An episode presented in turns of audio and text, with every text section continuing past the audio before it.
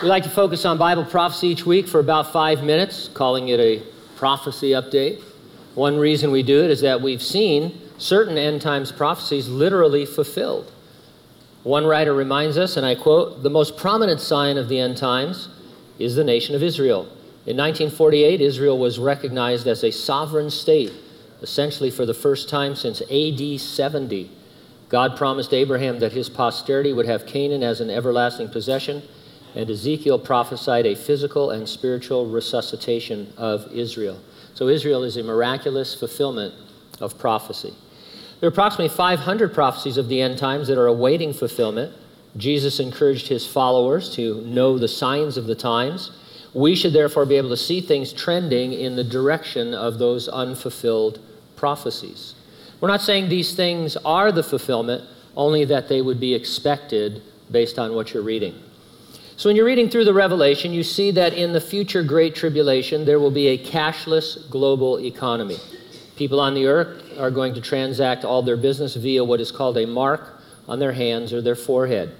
The cashless system later gets taken over by the man most commonly called the Antichrist. You therefore expect to see trends in cashless transactions, and that's what you do see. Yahoo Financial News posted a story just this week titled, Bank of America CEO, quote, We want a cashless society. And so here's some excerpts from that article. Bank of America CEO Brian Monahan, as that's an Irish name, right? Monahan? So an, an Irishman is the head of an Italian bank. What's the world coming to? Bank of America CEO Brian Monahan embraced the digital money movement on Wednesday, saying his firm had more to gain than anybody from the booming trend of non cash transactions. We want a cashless society, Monahan, who heads up the second largest U.S. bank, told attendees at Fortune's Brainstorm Finance Conference. He pointed out that more than half of all money transactions are already processed electronically with the rise of cryptocurrencies and payment systems like PayPal and digital wallets. A combination of cryptocurrencies, cashless payments, and electronic wallets are slowly eroding the need for hard currency. In particular, consumers have adopted mobile banking more widely and use debit cards with increasing regularity. Businesses and even entire countries like Sweden have also jumped on the movement, disrupting the hard currency that's underpinned the modern economy.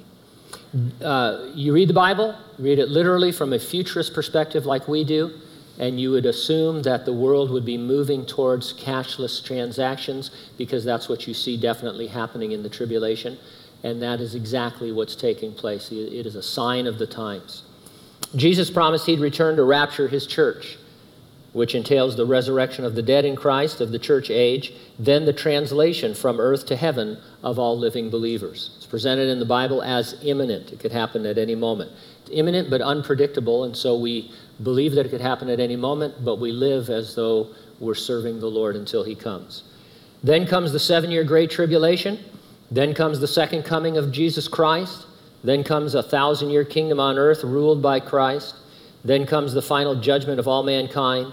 And then comes eternity with, with the Lord in heaven or without him in conscious torment in the lake of fire. Are you ready for the rapture? If not, get ready, stay ready, keep looking up. Ready or not, Jesus is coming.